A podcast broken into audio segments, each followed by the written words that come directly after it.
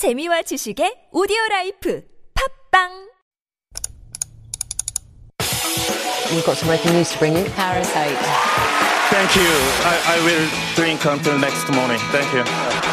We are in the beginning of a mass extinction. 어린이 여러분, 청와대에 오신 걸 환영합니다. Those stories constantly remind us of our responsibility.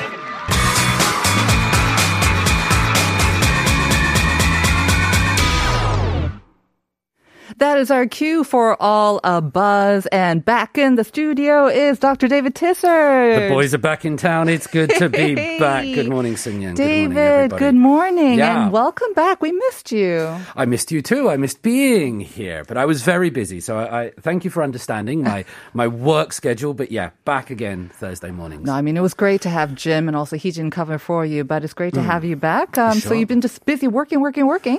I was doing ten hours a day of Korean studies lectures for the past four weeks. So Korean study Yeah, lectures. uh, Korean history and culture, Korea Yeah. gender and society, Korean wave. Wow. ten hours a day. So that was that was really hard work, but it was it was a good lot of development. The students were fantastic. Mm-hmm. There are so many people around the world right now interested in Korea, want to learn about Mm-hmm. Korea. That that sort of soft power that we often hear about. Yeah. It's tangible. It's real. People are signing up to courses and they want to know more. They want to learn more about this country. So yeah, it's a really cool thing. Mm-hmm. So you did a lot of these classes online to uh, students overseas as well? or- all online. Some of them were actually in Korea. They'd come here, Uh-huh. but because of the situations, they were still all online. Some were back in their home countries. Really mixed group, but all fantastic students. And yeah, we had the uh, Mexican ambassador here yesterday, and he was saying that Wow. yeah, um, that a lot of students want to come, but because of the pandemic, they're just having to Mm-hmm. hold back for now. But maybe next year we'll see a rush of students, and then you'll be more busier than ever. But you have to you. stay with us, okay? Yes, indeed. All right. Well, I guess that means that you have not been able to go on vacation, or um, but you were able to probably stay indoors and escape the summer heat. Mm-hmm. That's correct. yes. So we're all we're all looking for places to escape the summer heat. It's pretty cool in here, I must say. But everyone has their place, right? Mm-hmm. Whether it's the home, I've seen people in the car, a lot of people sort of sitting outside on the street when I do my more uh, evening jog. I see them sitting outside Mm-hmm. there. Um, but there's this new one, and there've been these text messages going around. So the text message would say something like this.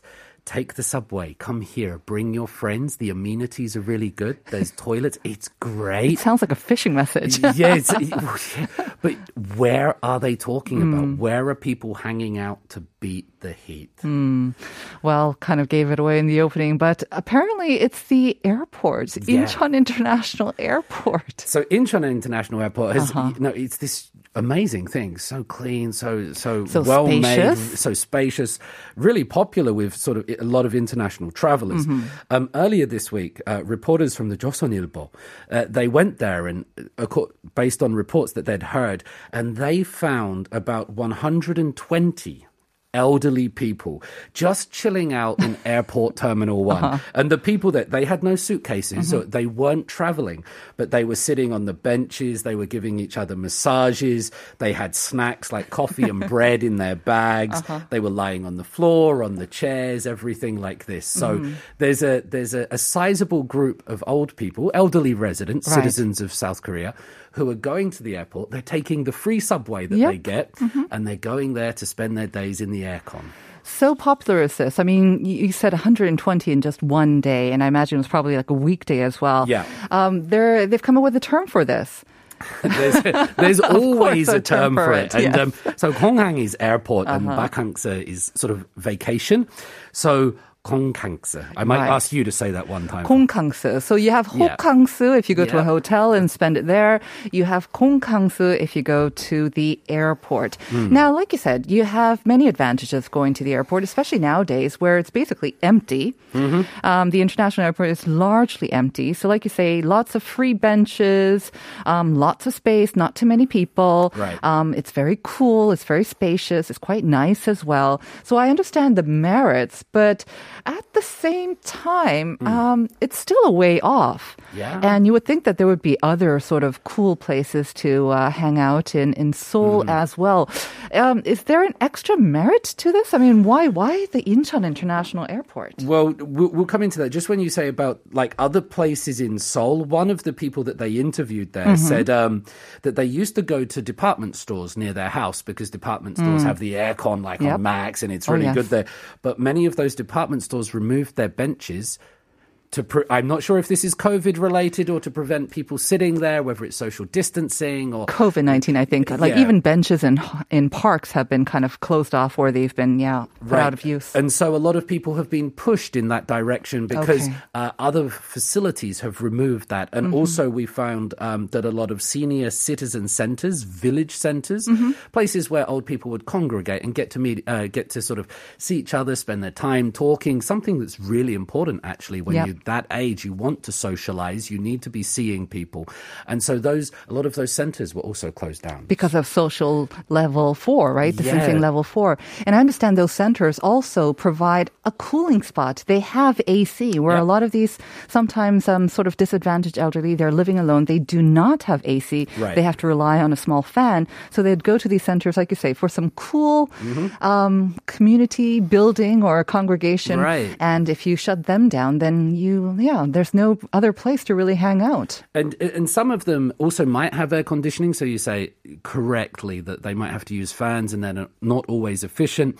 But there's also the, the, the cost that comes with running True. air conditioning. Very and, true. and that really sort of comes into it as well. So there's the social aspect, the, the cost, and all of this put together. The, the, the groups of old people, and you know, when they'll send their messages and get all their friends, you know, it's the new hotspot. We know what fads are like in South Korea, and the airport is now the hotspot this year, this summer at the Mm-hmm. moment. I wonder how the airport authorities feel about this. I mean, obviously, Yeah. getting some people in could mean, you know, extra business for the cafes, the stores, the numbers, the numerous restaurants that are there Mm-hmm. Yeah. as well. So, are they kind of welcoming these uh, elderly guests, or are they trying to, I don't know, take some measures against them? Well, it's a difficult question because reading through the reports, and actually the report had lots of interviews with the residents, so it was quite interesting to hear their views. So before we look at the airport, Okay. a lot of the uh, the people going there uh, were saying that they'd already been vaccinated, and so that this was they felt safe going to the airport for the people going there.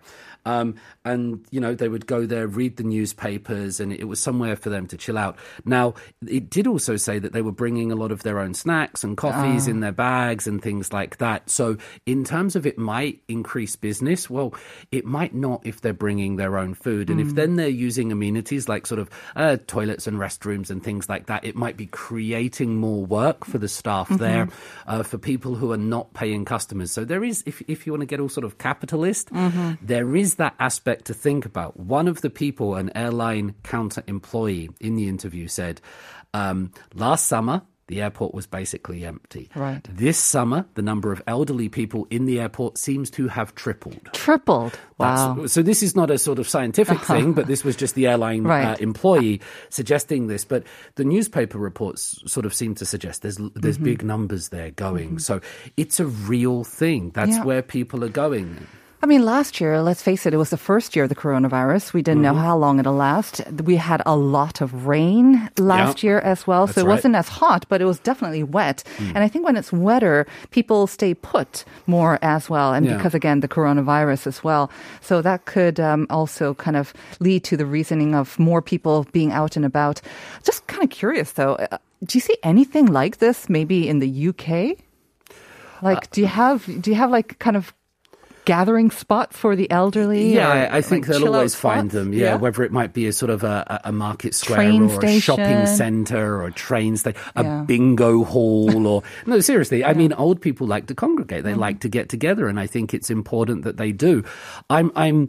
There are many ways to approach this sort of topic, but I think it's great that they've found this place. You know Mm-hmm. that they have found somewhere that's air conditioned, and and they can be sort of they're quite away from people, and Mm-hmm. if they're happy, they're enjoying themselves. I mean, are they causing anybody any real harm? Perhaps, Mm-hmm. you know, if the authorities hear about this story, they can say, well, let's try to help them even more if we can, because we, we need to take care of people in society. It's all right talking about sort of large economic successes and multinational corporations, but people are in society too, and uh, and these people have found somewhere to keep cool, and uh, and that's a good thing. Mm-hmm. Uh, they don't seem to be hurting anybody based on these reports. So.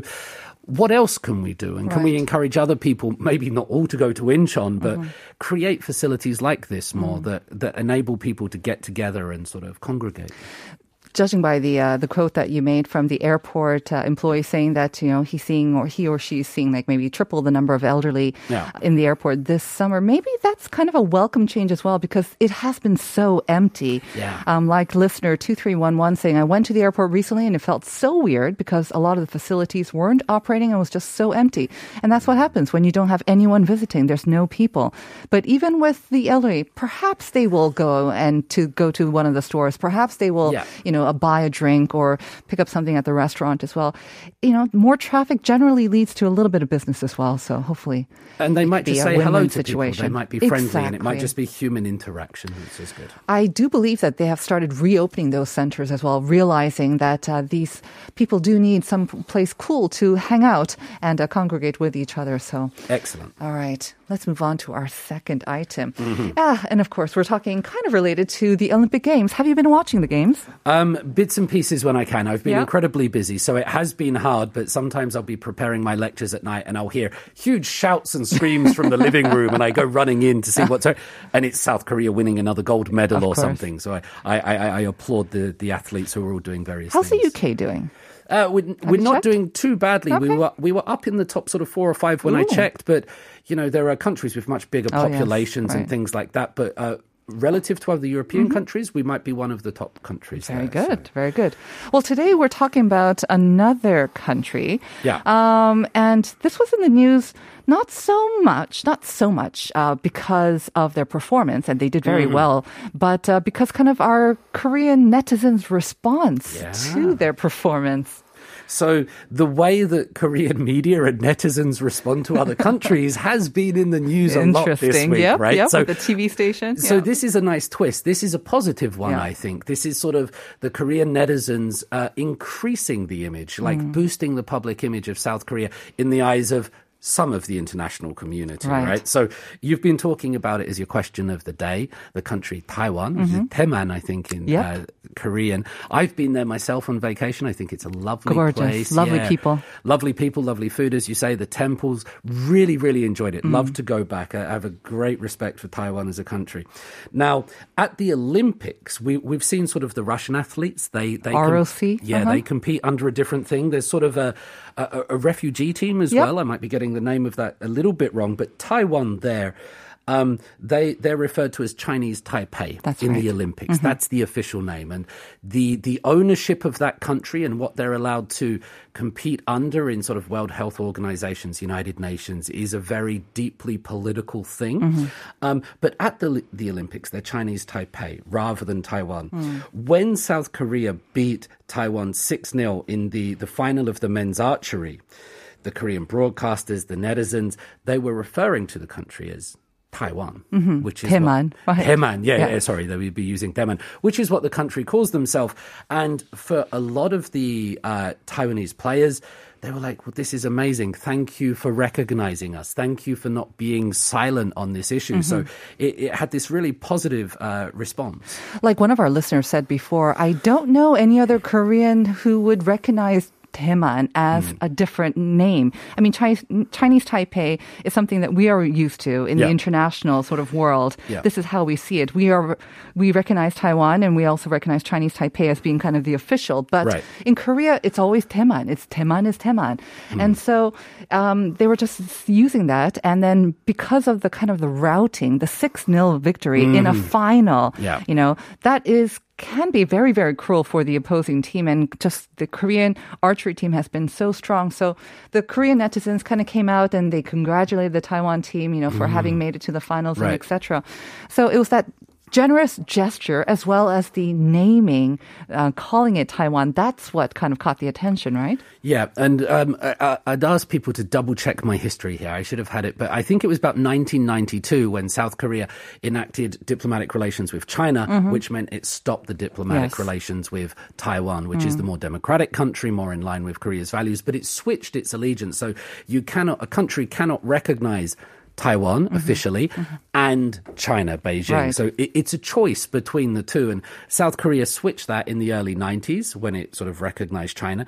The United States did that, I think, around 72 when Nixon was going there, the United Kingdom as well. So, of course, it physically exists there. It, it's a country with wonderful people, but politics does sometimes get in the way. And so it, it is really nice to see these people on social media sort of uh, being so thankful for simply being recognized in that sense. And I think um, it may have struck a chord with Koreans as well, because even though we recognize Taeman as Taeman, we don't Yeah. call it by any other name. We are aware of this sort of the official kind of language and Right. how Taiwan is not recognized by many countries, even our government, like you say.